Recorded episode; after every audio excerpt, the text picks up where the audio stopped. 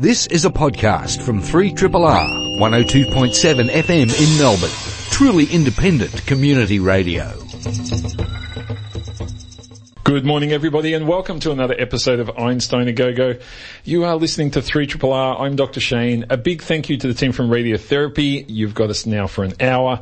It's a pretty special show. We're pretty excited here because it is the 50th anniversary since the landing of two humans on the moon back in 1969. In the studio with me is Dr. Linden. Good morning, Dr. Shane. How are I you? I almost looked at you and called you Dr. Lauren, but she's to your left. Too many L names. Too many I know, I get confused. Thankfully Laura's not here, because that freaks me out when all of you L's are all in the same room. How are you both?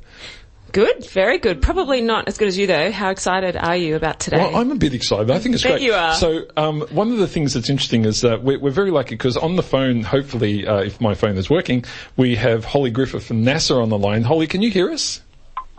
Yes, I can. I'm here. Excellent. Now I'm just going to turn you up a little bit. Um, I was just saying we're, we're excited here because it's the 50th anniversary of the, the moon landing, and, and I did some calculations, and I could be completely wrong here, but I, I think I'm not. Um, about a few hours ago, 50 years ago, the craft actually landed on the moon, and a, an hour or so from now is when Neil Armstrong will actually exit um, the craft and, and stand on the moon for the first time. So we're kind of in a weird sort of little zone at the moment between those two Yeah. things happening. Yeah. Yeah, no, you're right. Your, your calculations are absolutely right. I think they they take the first steps in about an hour and a half. So Yeah, so it's kind of nice to be in that uh, zone. They they must have been super excited. I mean, my my understanding is it took about six hours after they landed before they could get out because in order to get all their gear and everything ready, it was a lot harder to do in the Spider than it was when they were doing the training back at NASA because everything was sort of laid out, I suppose, on tables and that in NASA. It was Yeah. nice and easy. Yeah. right, right, right. And you know they had just landed, so they kind of had to. And it was a kind of uh, crazy landing. You know, if you, I don't know if you know the story, but when they landed, they only had about six or ten seconds of fuel left. So um, yeah. So between that, you know, calming down a bit. And uh, and talking to Mission Control, it took you know it took a little while to get everything configured. Yeah, it, it's interesting. You don't often think about that part, but the the landing by Neil Armstrong was quite quite extraordinary. Anyone who's actually had a look at the or listened to the audio of that's worth doing because they didn't quite hit the target they were aiming for, did they? Right. No, they didn't. Um, when they went to land, I think they saw that it was a little, there were a, little, a few more craters than they originally uh, assumed would be there. And so they were trying to find a nice flat place to land. And if you actually watch the recent Apollo 11 documentary that came out, which is fantastic, by the way, I recommend it to everyone. Yep. A lot of uh, new footage was uncovered. Um, they show Neil Armstrong's heartbeat and it's just, you know, completely off the charts. It's, you know, it's spiking as they're trying to find a place to land and they have basically 10 to 15 seconds of fuel left. So, yeah, it was quite harrowing. Yeah. Um, now, in terms of um, we, before we didn't do this at the start, but I, I want you to tell us what your title is because you sent it to me during the week. But it's only, it's going to come out better if you say it because it's just such an awesome title you have there at NASA. Yeah, no, it's, uh, I, I don't know if it's awesome. It's just very long, um, because it's, it's set up by, um, you know, vehicle and then system and then, you know, what area of the system I'm working. So there's like operations, there's engineering, and so I'm safety. So, um, my title is, uh, Orion, that's my vehicle. My systems are ECLSS, which is the thermal and life, life support systems. Uh, recently, we had someone in our group leave, so now I'm taking on some of the electrical power systems uh, responsibilities, and then I'm in safety and mission assurance.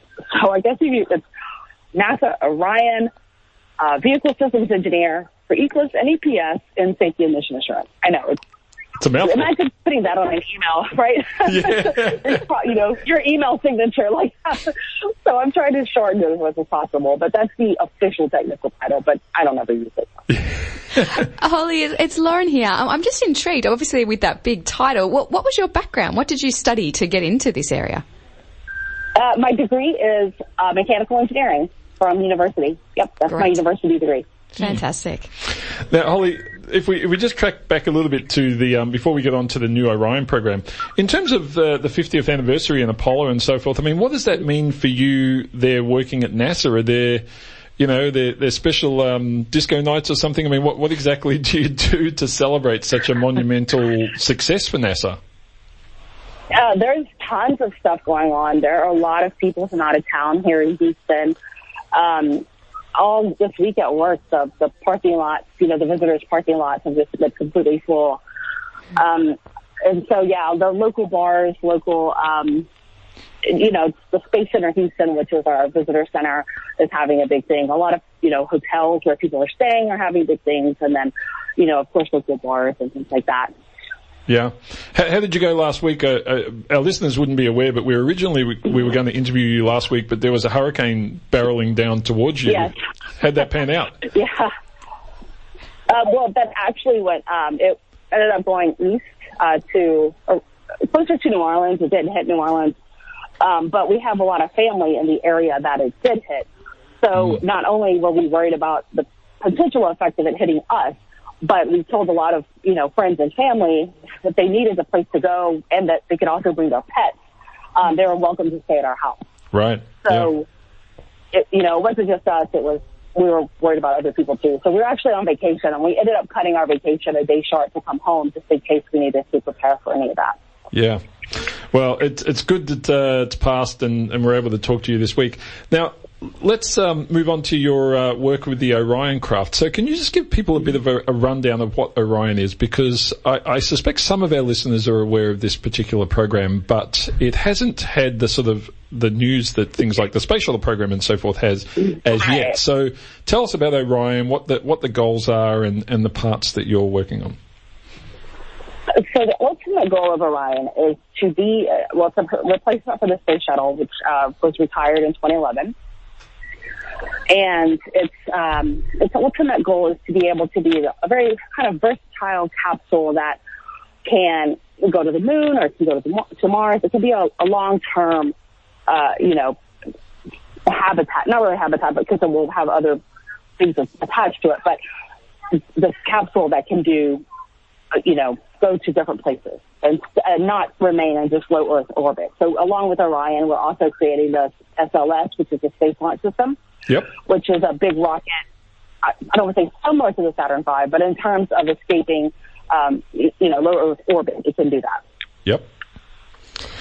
So Holly, that's, Holly, that's the ultimate goal. Wow, Holly, it's it's Linden here. That surprises me that Orion is designed to go both to mo- the moon and Mars and lots of different places. Because I imagine that you would need different specifications to deal with different types of journeys. Is that a hard thing to do? It, well, it is. I mean, it. So right now we're focusing on the moon, um, and that's kind of where we are. And then you know we'll we'll do modifications to like say the service module or any other things that we would need to go to Mars. We would obviously have you know those additional components as needed. So we're doing studies of some people in say engineering areas are doing studies of what we would need to go to Mars. But right now, in my you know job official job every day. I'm just working on going to the moon. Mm. And in, in terms of the, the Orion capsule, I mean, it, it, when I've seen pictures of it, it looks very similar to the vintage Apollo stuff. How much how much is it based on that that older technology and design? Very much, very much. Um, it, I mean, a specific design or technology. I don't I don't want to say it's that same technology because obviously, mm. um, in terms of electronics, we've come a lot farther than you know the, the 1960s. But it is it's very similar, and it it is that way because NASA was very constrained whenever the shuttle program ended and we had to start a new program because um, NASA is very controlled by politics, and so the people who had things going on uh, in states that you know, that would make things for the shuttle program. They wanted, it's called shuttle derived hardware because we didn't want to, you know, rock that boat, so to say, too much. So we kind of, we have a lot of shuttle derived hardware in the uh, SLS or space launch system. Like we'll have boosters and we'll have something that's similar in a turtle tank. So we were directed, you know, by, by Congress, not really by engineers, to, you know, we have to use these components. And so we kind of had to take what we were given or directed to do and see, you know, here's what we have to work with. So this is, this is what we can do based on that directive. And how much international collaboration goes on here? I'm always fascinated by this space thing. It seems, I know that, you know, there was the space race 50 years ago and there is a lot of, every nation kind of wants their own space agency. Australia is no different, but how much international collaboration goes on in developing this technology? Uh, you'd be surprised, or maybe not, uh, but we're working a lot with the European Space Agency, or ESA. ESA is doing a service module, which is what one of my uh, you know, job duties because of the life support system. The service module is going to hold all of our consumables, which include water, oxygen, nitrogen. So uh, ESA is entirely responsible for the service module. Hmm. And so, so, we work a lot with uh, ESA countries like um, the Netherlands, uh, France, Germany, Italy, mostly. So yeah, so a lot of international collaboration, which we have a lot of very early meetings. yeah, I bet. And, because the time goes right. yeah, we don't know what you're talking about, Holly. Um, the um, the the testing you're doing at the moment. What what are you actually up to in terms of Orion? Like, what's the current sort of testing that you're doing in terms of the production of the craft? Lots of testing. Um, vibration testing, thermal testing, um, electronic testing, you know, things from the the uh, different electronics and the circuits and the, you know, what kind of circuit protection we're going to be using. Um, if it can handle uh, the vibration testing on, you know, on launch, there's going to be a lot of vibration. So can everything handle that? Uh, thermal testing, you know, when you, get into space, especially around the moon, it could be anywhere from negative 200 degrees. And this is Fahrenheit. I don't know how that would transfer, but negative 200 degrees Fahrenheit to positive 200 degrees Fahrenheit. So you know, we have to test every component that's on the vehicle pretty much to make sure, especially vibration, because it's all going to be subject by the same amount of vibrations. Mm-hmm. But to make sure that, you know, it can handle the thermal, um, um, deltas that it's going to be subject to. And then of course also the electronics, you know, we could have to make sure that every, every piece of equipment, you know, if we, if it requires so many, um, amps for the say to turn on, you know, that it's not going to trip some kind of circuit protection somewhere. Yeah.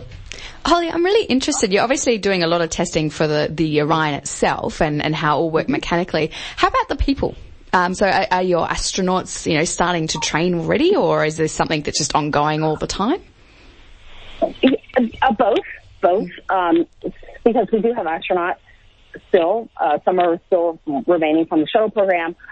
Some are, um, you know, already going to ISS. Mm-hmm. And so we're the first crew to go. I want to say will probably be from astronauts that we already have. Mm-hmm. And so therefore they've already been through a lot of the, the basic training in terms of just space travel in general. Mm-hmm. Obviously, of course, you know, this, this vehicle is going to be a little different.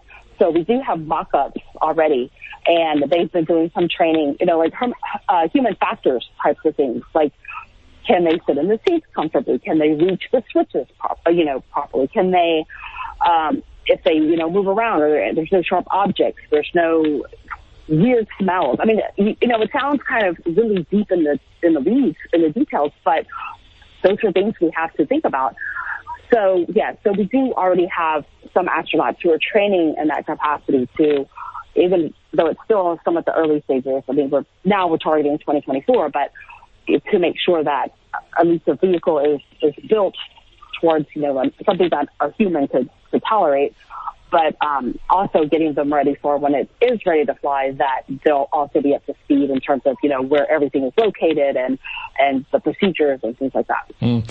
Holly, you mentioned there 2024. I mean, that's not very far away, four years. Is, is there a plan for us to do something similar to what happened during the Apollo days where, you know, for example, Apollo 8 did um, an orbit of the moon or several orbits of the moon um, before, as you know, as a, as a pre-staging to the actual landing. Is, is that going to be the, the pathway going ahead? Do you think, or um, are we just doing that one shot? We'll head out there. We know how to do it. We'll land on the moon first time.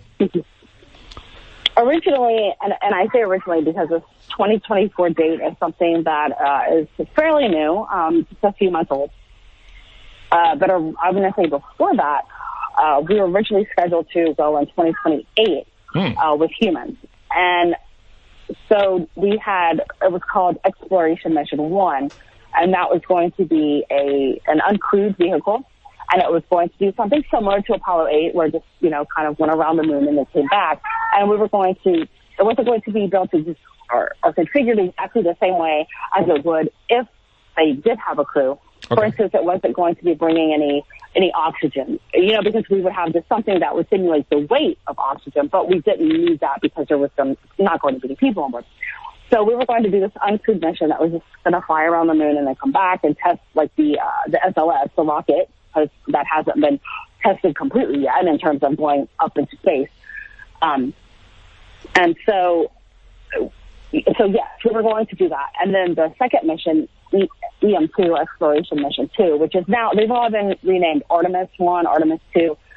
Um, that one was going to be, you know, to the moon, and then we were going to have people. It was going to be crewed, and we're going to not stay there for very, very long, but you know, test some things out and then come back. And then I think from there, the plan was just kind of a wait and see, but uh, depending on money. But we were going to um, to keep going after that, and then do something more permanent. Now, since we've gone to this 2024 plan, we actually have this uh, this gateway. I don't know if you've heard of gateway Nope. thing in mind, which which is okay, which is kind of to set up like a space station around the moon, and that way we could um, we could maintain more of a permanent presence on the moon using that.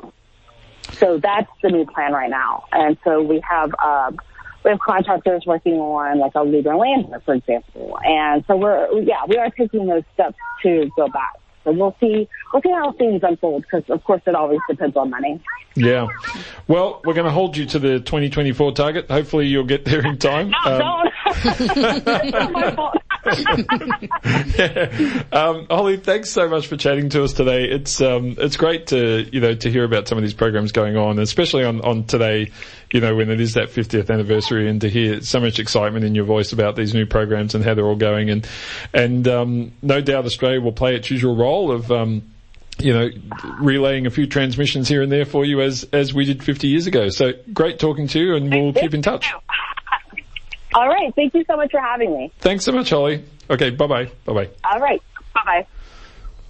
Yeah, that was Holly Griffith from NASA talking about uh, the new Orion program. Sorry about the quality of the, the connection there, folks. It was a little rough, but um, hopefully it was still. It's exciting to. Yeah. talk to someone from NASA, even if the audio is a little bit sketchy. Yeah. They must be so excited over there at the moment. I wonder if they're getting any work done or they're just eating cakes every day. Well, it's, it's it's quite interesting because you know one of the things that uh, is not always discussed is you know there's some somber elements to this program as well because a number of astronauts died during the original Apollo, Apollo phase. You know, on, and, and in particular, you know, three of them on the launch pad, which must be the the worst possible way for to see your friends die. It's not like you're you're in the rocket halfway to the moon or something. You you literally were just doing a a boring test. Yeah. And, you know, so this sort of stuff does come up, but it's um, it's, you know, what happens when you rush? You know, mm-hmm. they rushed through a lot of things. They were forced to meet a deadline that was extraordinary, but you know, of unlimited funding and you know, mm. some. so what do, what does that mean? You think for this 2024 Well, it's interesting. So it's interesting to hear Holly talk about the um, this idea of more permanency around the moon because you know many people would argue that with Apollo, some of the problems with Apollo is it was designed around that one goal, and that meant that a more permanent presence in space wasn't sort of thought out mm. because that's not what it was designed to do. You know, this awfully big rocket was designed to do one thing and it wasn't designed to set up an international space station, for example, or other things. You know, and the shuttle program was, was used for a lot of that. So, um, hopefully in this, the design will be very long lasting, you know, around the moon, then Mars and so forth and having that launching off um, point because, you know, ultimately if we want a permanent presence in space, we have to do a lot. The interesting thing for me is the just the human factor. And Lauren, you asked this question, but you know, mm. how to how to actually get people to survive in space. Mm. It's really hard. Yeah, not only Yeah. physically but also mentally. Yeah, oh, you for Yeah, sure. Yeah, yeah. sure. I'm, I'm going to do a story a little bit later about this, and it's it's on you know the, the muscle degradation that occurs and how fast it happens. You got this one too? Yeah, it's yeah. exciting. We're going to talk about Yeah. this. But, you know how fast it happens, and it's incredible how quick it actually mm. occurs. So you know, keeping people alive in space is a big deal, and the International Space Station does this well because it's got so much room up there. You know, they have exercise equipment and so forth to keep you going. But still, you know, you'll often notice when, when these guys and girls come home, they are put in wheelchairs when Yeah. they get off the recovery ships. And, And with yeah. all the stuff that's gone on in the last few weeks, it's online about the all the different components and the minutiae of you know living in space and getting up to space. I read an amazing tweet thread yesterday about bodily waste and how that's Mm-hmm. dealt with in space and how they d- did this big long design about how they deal with wee and poo essentially in space before they had female astronauts and then they sort Mm. Yeah. had to redesign their system and all these crazy different things that would have had teams of people figuring out right how are we going to deal with that? Without Yeah. it stuffing up systems Yeah. and oh it's it's amazing. Yeah, and there's so much there's so much um, nonsense going around about you know like I, I saw a, you know one of our colleagues sent me a link to an ABC report during the week which was on the the moon landing fake stuff. And Oh, you know, yeah. Uh-huh. and I was like oh god this this old chestnut yet again. You know it's like it's so interesting that it, it's still hanging around. Mm. And some of it is so you know so trivial to, to sort of get rid of, but it still, it still comes up. And then you'll hear about, you know, NASA spent all this money on, on a, a pen that worked in space, you know, and the Russians used a pencil. It's like, yeah, but the last thing you want is electrically conductive bits of graphite floating around oh yeah on a spaceship, you know, like with circuitry exposed. It's sort of like, no, no, no, no, no. You would not use a pencil. Like this is. I hadn't even thought of that. But this sort of stuff is, you know, like if someone had said they invented the felt tip pen, I would go, yeah, yeah, that's nice. You know, but, but you know, these sorts of things that you hear all these stories that go around. It's quite funny, but um, The, the other one I love too is there's always that conspiracy theory of the flag looking like it's Oh, yeah, blowing in the yeah. wind. Yeah. And you know, the simple explanation is that they put a piece of wood, you know, Yeah, to so- hold it. to hold it in Yeah, place. yeah. And, but you know, it's funny, that doesn't get the press of, you know, oh, obviously there was, you know, a studio with a fan blowing it. so it's, it's funny um, because one of my greatest teaching moments in my life um, was when I was giving a talk at a certain high school on why people should be interested in science, and to a to a group of students. They had about an hour and ten minutes. It was like a double period, and they were, I think they were eight or nine. And I put up this picture of um, this slide of famous people to see who they knew, and one of the pictures was of Neil Armstrong, and of course as as um, you know, someone once said to me, it's very hard to work out who Neil Armstrong is without the moon in the picture, because people just don't recognise the man. or the spacesuit on. Yeah, or the spacesuit on. Yeah. And so I put this up, and I had to tell these these students who who it was.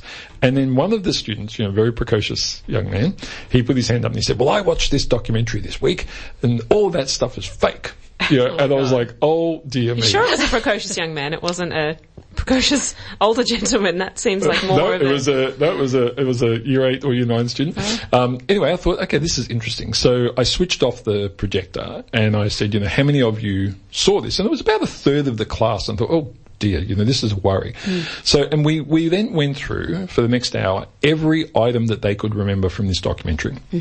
And we talked through the science of every single one, and it was it was it was fascinating, you know, to to hear them talk through this as a group. And at the end, we decided because there's a there's a corner cube, what's called a corner cube mirror up on the moon, and you can you can shine a laser from Earth, and it bounces back off this, and you can detect this coming back. And there was actually a famous episode of um, the Big Bang Theory where the you know the people in the you know Sheldon and and the others did this experiment and they got the signal back and you know it was a big moment for them. And so you can do this from earth. Now there has to have been something put up there for that to work. And so at the end of this hour me and the students were talking about this and we agreed that there was only one of two possibilities. Either astronauts put it there or aliens put it there. And then we took a vote. It was funny. And they all went for the i think there was one or two who jokingly put their hand up for the aliens but it was sort of like hope they were hopeful. Um, but but but they all went for for the um, the astronauts. And it was interesting though when you go through the science. Mm. And the part that made it such a great experience for me was that their teacher came up to me afterwards and said, I've never seen them so engaged with science before. And I said, well, to be fair, they weren't engaged with science. They were trying to tear down someone from a university who they thought, you know, deserved it. and that was fun. Um, and we had some fun with that. But it was, it was interesting just to see how quickly people can be given the wrong information mm-hmm. and how, you know, some television shows can look really good and really impressive and mm-hmm. really stoke the imagination, you know. So mm-hmm. it's good to get the right information out of things. And that is, that it is really basically science too, isn't it, right? Yeah. They, they had a theory in Yep. their mind Yep. and they were trying to prove whether it was right or wrong. And we went through it and we worked it out and Yep. off you go. It was, it was great. It was one of the best teaching experiences I've ever had. It was such a, it was such an engaged group of young kids who, you know, were, were interested. Um, they were, they had some information, but they didn't have enough science and knowledge behind them at that point to really make good judgments about what they'd been what they'd been shown, mm. and it was it was great to sort of get them on the right page and sort of say, hey, you know, as much as you know, I, I've always said when people ask me about whether these things are faked, I say, well, look basic human nature. There were so many people involved. Someone would have squealed by now. Yeah, true. yeah. Whether on their deathbed or otherwise, mm. or someone given enough cash. Yeah. People just aren't that good at it. Yeah. Some people are good at lying, but that many people, just not that no many way. people can pull it off. Yeah. So, yeah, to me, that's the ultimate answer. But anyway, uh, we, we kid, but, uh, we should go to a short break, folks. And when we come back, hopefully we'll be talking with a researcher from CSIRO's Data 61 program on some really cool new robotics things that's coming from Queensland. Not quite as far as Houston, but uh, we'll see how we go. We'll be back in a sec. Three. Triple.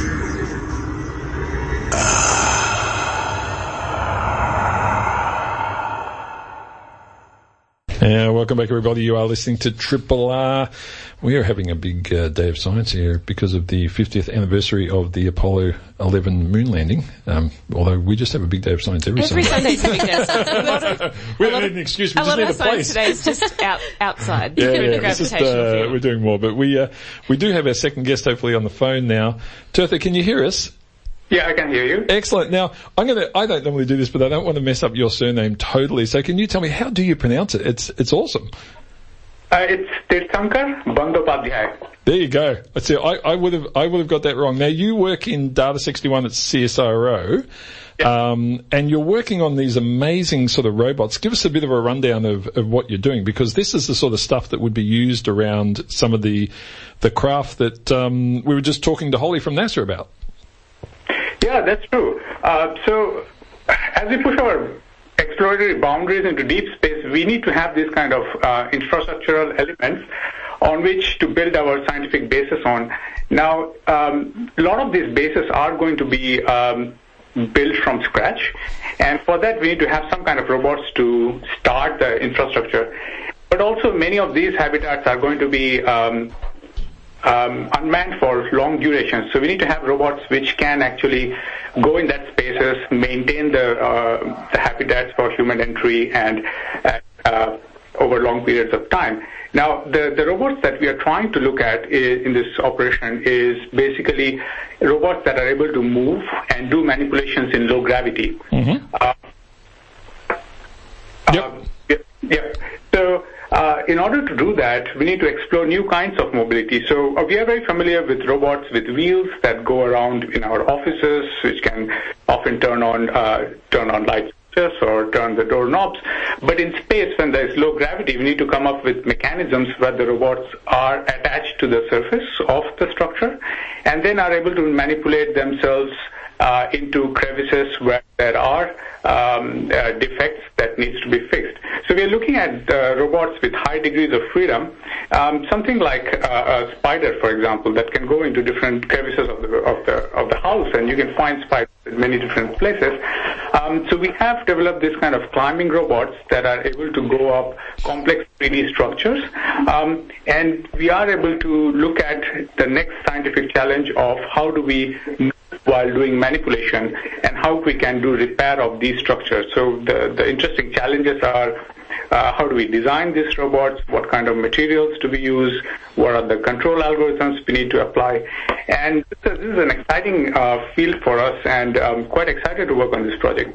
Yeah. Now, with with something like spiders, where the, the magic number of legs is eight, is there is there anything mechanical about that that uh, is an advantage, or are you looking at sort of things that have you know any number of legs to to attach themselves and do work? Yeah, so the, so the spider is basically, um, so we're not being scientific when we call these uh, robot spiders. They can have any number of legs. So the idea is, depending on the situation, we should be able to add and remove legs. So we are building modular legs as well. Now, the advantage of having multiple legs is, I mean, we should call them limbs because mm. um, in space, walking is climbing, right? So you need to grasp and move around.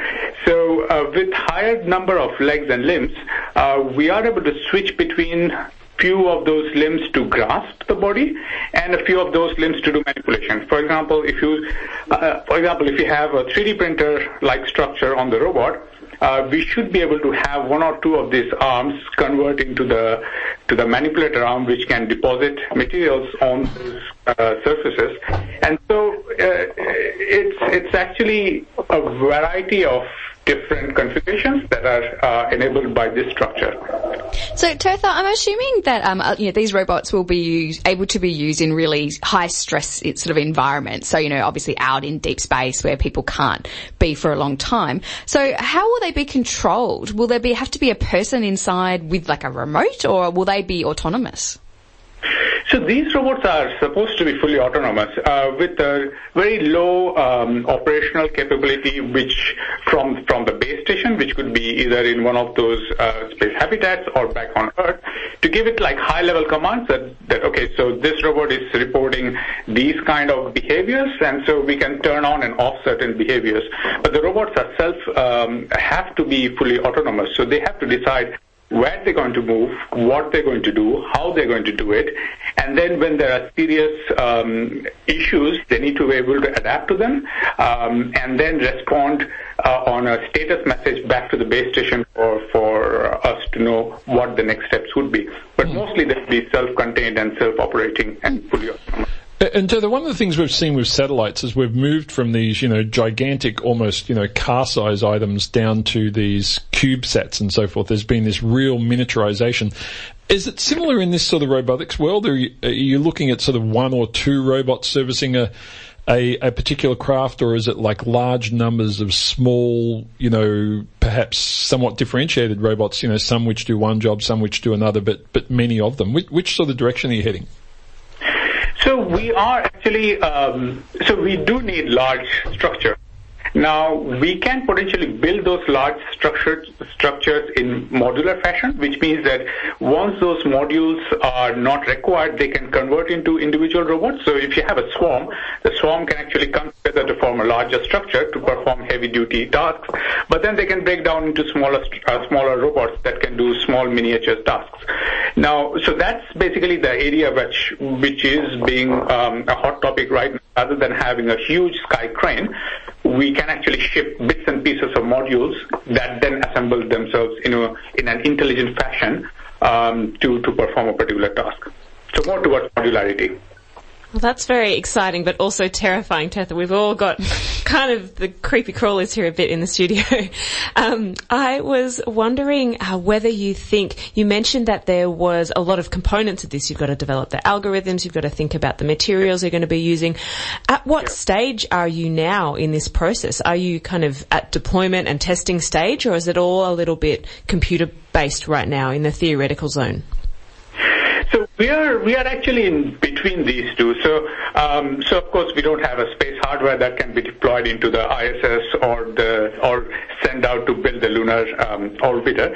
Uh, but but we have prototypes that we are demonstrating in the Earth-like environments. For example, we have a robot called Magneto, which climbs up on magnetic feet. So some of the constraints constraints that these kind of terrestrial robots have are the same that are in the space we are testing these capabilities on the ground for, for example, inspecting oil and gas infrastructure or mining structures so that we get an understanding of where the gaps, research gaps and uh, structures are. So we are not starting purely from simulation. And of course, different uh, environments require different kinds of robots to be built. So within the umbrella of CSIRO, we have experts in material science, we have experts in technologies, and often there are different uh, projects where we're bringing together experts to solve a particular problem.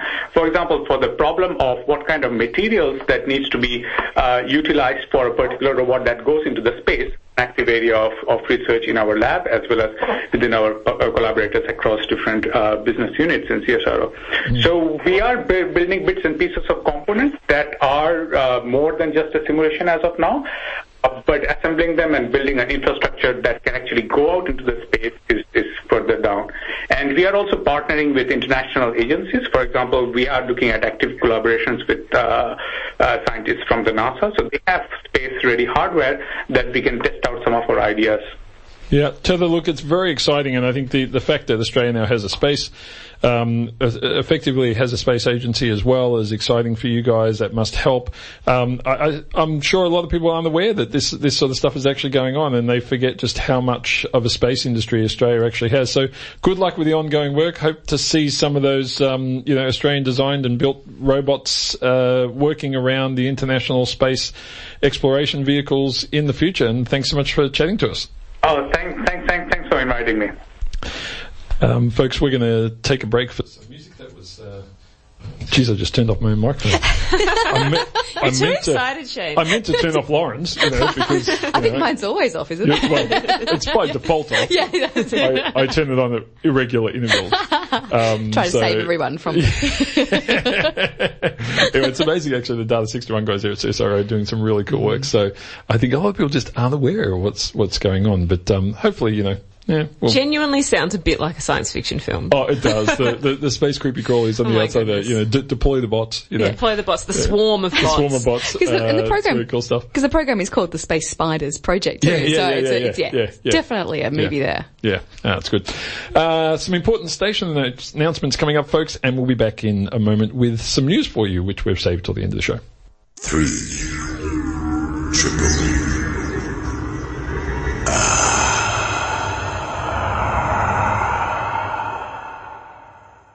Uh, you are listening to Triple R. We're back. It's Einstein A Go-Go. Uh, Lauren had to go to the bathroom, so we needed a longer, longer break than normal. Tell everyone in the world, Shane. You know, it is what it is. It is what it is. you know. Uh, You're but- not in space. yeah, that's true. That's true. Exactly. Well, um, it was all good. In truth, I was one who went to the bathroom. Sorry, but uh, we have some news for you now. And uh, do you want to start, Linden? Well, I'm or should we start together? Do you want to start with space? Let's stay Yep. in space for the moment. Uh, with this piece, this news uh, science piece that was Yeah. released this week, that seems to me to be perfectly timed to sort of be scooped up in the 50-year celebrations Yeah, of the, the lunar landing, the hoo-ha, and talking about you know the last two guests we've had, thinking about what we're going to do in deep space. We've talked a lot about the mechanics, about the instrumentation, but as as Lauren said, what are we, what about the people, right? And this study was looking at how people are going to deal with traveling to Mars, right? It's a nine month trip. Mm-hmm. With current technology, Yep. Mm-hmm. and you know what is the math chain? I think it was in three week three weeks of traveling in a low gravity environment. Uh, you lose about thirty percent. yeah, you lose like a third- muscle, about a third of your muscle mass. strength in Yeah. in your large weight bearing muscle. So the mm-hmm. ones like the big muscles in your legs and so forth that Yeah. normally would do a lot of work. Yep. When they suddenly are doing zero work, um, they start to lose their their strength very very rapidly. Yeah. Mhm. And if you if you're on something like the International Space Station where there's there's plenty of room, there's a lot of exercise equipment and stuff. They're designed very specifically to maintain that muscle mass. And even even just a few days, you know, going to the moon was problematic for um, you know. For the, the original Apollo astro- astronauts, and, and we've known for a long time that zero gravity uh, ain't so good for us. So nine months is Yeah, a it's a time. long Yeah. time. So there's lots of different studies looking into how to help prepare us. Uh, and one of the things that they're looking at is different types of supplements, right? Different Mm-hmm. Yeah. kinds of dietary Yeah. components that we can Yep. try. And so this paper this week, one of those excellent ones that gets it uh, on news.com.au, red wine can do this, red wine can do that. Red wine can help you survive longer in space. That's pretty much what it, Yeah. what the headline was, Well, right? or a component. Yeah, you look at it. A component. a component of red wine Yeah. can help So- rats. So you know, I, I, I had this image initially of like, there's just going to be a really big keg on, on the ship, and they'll just all they'll just nick the tap once a day, and you know, and they'll be fine. But no, no, that's not what we're That's talking not, about. no. Um, it's a protein called resveratrol, Yep, I name. believe. Found in red wine and found in blueberries. I had blueberries for breakfast this morning, so I was like, You can go to space now. I'm ready to go to space. uh, so this study, it was funded by NASA. It was done by the Harvard Medical Sto- School. It was published by Frontiers in Physiology today, uh, today, this week. And so it wasn't on humans. It was on rats. They had 24 male rats and they hung them from the roof of their cages in a sort of full Floating know, harness? floating harness, right, Yep. to replicate being on in 40% gravity or being in low gravity. And they fed some of the rats this uh, resveratrol, and they fed uh, other rats just water. And they did that for two weeks, and then they came back to have a look and see how their muscles were. And the results were were pretty Pretty impressive, right? Yeah, yeah, pretty astounding. They didn't. Uh, well, they did lose a little bit of size of the muscles. That's what I understood, Shane. But the yep. the muscle mass itself in Yep. the calves, and they also tested the grips of the rats, their little little grippy fingers. Uh, they didn't lose didn't lose as much power, like hardly any. Uh, after, if they'd taken this particular supplement, Compared to the rats that didn't have compared it. to, yeah. compared to the rats that just had water. which, which is which is quite extraordinary because there's no physical activity there involved. So I think one of the things that's pretty standard and understood here is that this would be a sort of combination therapy type approach. So mm. there'd be some exercise elements, there'd be some food elements, there'd be a variety of things that you would have to do in order to maintain, you know, the strength because it doesn't help you if you get to Mars after nine months and you can't walk around. Mm-hmm. No. Because Mars has about, you know, 0.8 of Earth's gravity, so, you know, it's still, you, you're going to feel a bit of weight there, mm. um, you know, a fair bit. And if you can't walk when mm. you, you know, get out of that, make that first step. Yeah. If that first step is a faceplant, that's not going to, That's not great. that's not going to be great. No. So you need to be able to move around. So I know they've been doing sort of studies where they've got that dome. I can't think where it is, and they've been trying to, you know, um, replicate some of these conditions. So where, are we going to have to actually do a human study for nine months to be able to prove this is Well, safe? well, they've actually, it's interesting, they've done, so there's been so many studies in Mm. prep for Mars for decades now, and there was, there was one in Russia years ago where they locked these poor That's crew up for quite a while, and Yes. um, no one killed them. You know, it's more Yep. psychological studies than anything else because, you know, if you're, you're in a confined space with a group of people that you potentially after, say, three months don't like, Yep. or, you know, like, you know, Linden and I get along pretty well, but you lock us in a room Oh the size of an average bathroom for six months, we're going to go at each other after. I, Yep. I, I'm, I'm just speaking for Yeah. myself, but it's no, not, no, no. it's not going to last long. Yeah, I think it'll be a race between who's going to who's going to attack this. yeah, and I'll be looking for that airlock. She's going out. But, um, but you know, so there's the psychological elements that they've done a lot of testing on mm. and just how well you can keep people engaged. But in those tests, of course, there's always the element of the doors there to Earth. Mm-hmm. And I think, you know, mm-hmm. until you're actually doing it in space, it's very hard. But of course, we, we do now have a lot of knowledge around this because we've had people for protracted periods on the International Space Station. So the number of astronauts who've actually done this sort of work for protracted periods now is getting quite large. And it's interesting because we had Terry Virts on the show a few years ago, who was one of the astronauts who was on the International Space Station when the Soyuz um, the Russian Soyuz delivery system had problems and they were stuck there. You may remember there was a period where there was no launches from Russia and they were, they were thinking they may actually have to abandon the International Space Station. I remember asking Terry Virts, I said, you know, what, what kept you going? You know, when you, you're up there, you don't know when you're coming back. And he said, well, as a sort of in the military, um, no matter what tour you were on, you always had an end date. And that was mm-hmm. something you could focus on. There was an end date. He said, we didn't have an end date, but what we did have was the knowledge that we'd probably never get to do this again. Mm-hmm. So we were going to enjoy every single day we got, mm-hmm. even if it was a lot more than we were originally expecting.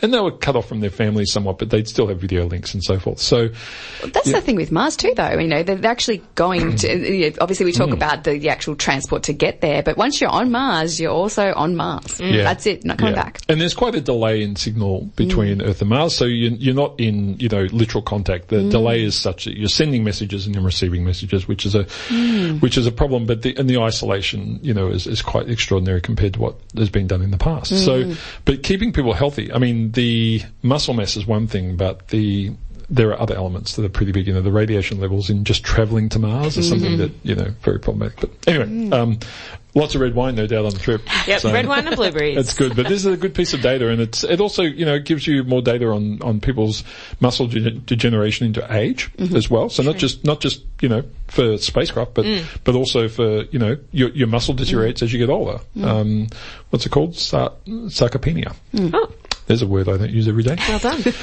Sarcopenia. Anyway, but people would be very aware of that and that it's a real problem as you age and your muscle mass drops and that's why you often have falls and so forth. So it's a very you important. Sarcopenia. Sarcopenia. Rip that one out from somewhere. Dr. Lauren, what do you got? Well, I'm going to continue on the aging theme actually. So But in space, or are we back on Earth? No, Earth back now? on Earth Okay, now. right. Yeah, yeah, yeah, exactly. so if you decide you don't want to go to Mars, but you want to be on Earth and you don't want to age, there's obviously a lot of interest in, in anti-aging. Mm. So, you know, obviously both in science By you. and, yeah. My Google searches, no.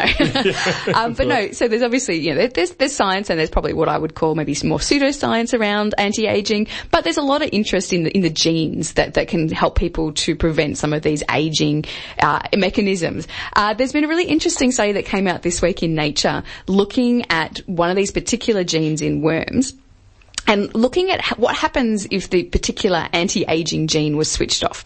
So the hypothesis was that if you're able to live longer, you're probably going to be better at fighting off infections and you're going to be, a, I guess, a more healthy worm. Uh, but interestingly, what they found is when they switched off this gene, the worms actually became worse at protecting themselves against the infections. And so it was almost, so sorry, so if, if they, if they switched off the gene, they became better, got that the wrong way around. Right. Okay. so, so basically the way it works is that the gene protects you and allows you to live longer. But it also at the same time sort of halts your ability to fight off infections. And so mm. the interesting thing is that they, the genes also linked in with reproduction. And so they found that what happens is the gene suppresses the immune responses to infections so that those resources can be used to help the worm reproduce. So, long story short, uh, it's basically suggesting that some of these anti-aging research that happens at the moment, we need to actually think about what the other implications might be. So, you might be able to stop something from aging as much, but you actually might increase the risk of that particular organism getting more infections. And so another example of that is um, cal- uh, calorie restriction. So there's a lot of interest in whether or not if you restrict your calories, you, there is um, some evidence that that can help you with aging. And So if you eat less, you live longer. yeah, but the problem with that Your life is worse. Yeah. You don't get to eat. That's it, exactly. but the problem is you're actually also more prone to viral infections, they've shown. And so it's sort of a bit of a warning sign, I guess, that, you know, there is this, this, um, anti-aging research coming out and there might be some particular therapies, but we need to think about what that actually means for other, other signs of your health. And is there a reason why worms were the test cases here? They have this particular Yeah, gene or they're yeah. super long living worms? So yes, exactly. So so they um they, the particular gene's very easy to manipulate in these worms, Ah. and it was one that they were actually looking at it in terms of reproduction. So they were looking for another reason, and then they they discovered these other aspects that with that gene as well. there you go. Well, interesting stuff. Well, we're going to have to uh, sign off. I think uh, we got a couple more station station announcements to play, but Mm-hmm. um, we're very excited about the fact that it is the uh, 50th anniversary of the Apollo moon landing. This and time in half an hour, 50 years ago. Yep, first boots on the moon. Um, there's a heap of good shows around you can go and see, folks. In fact, one of the places you can go and have a look at, at the Sun Theatre in Yarraville. They've got heaps of stuff on. I've noticed some really good stuff there, and it's a great place to go. So check it out. Uh, get involved. Thanks so much for listening to Einstein a Go Go. Thank you, Linden. Thank you, Lauren. We will see you again next week. I'm Dr. Shane. Remember, science is everywhere. Have a wonderful Sunday. This has been a podcast from ah. 3RRR 102.7 FM in Melbourne. Truly ah. independent community radio. Want to hear ah. more? Check out our website at rrr.org.au.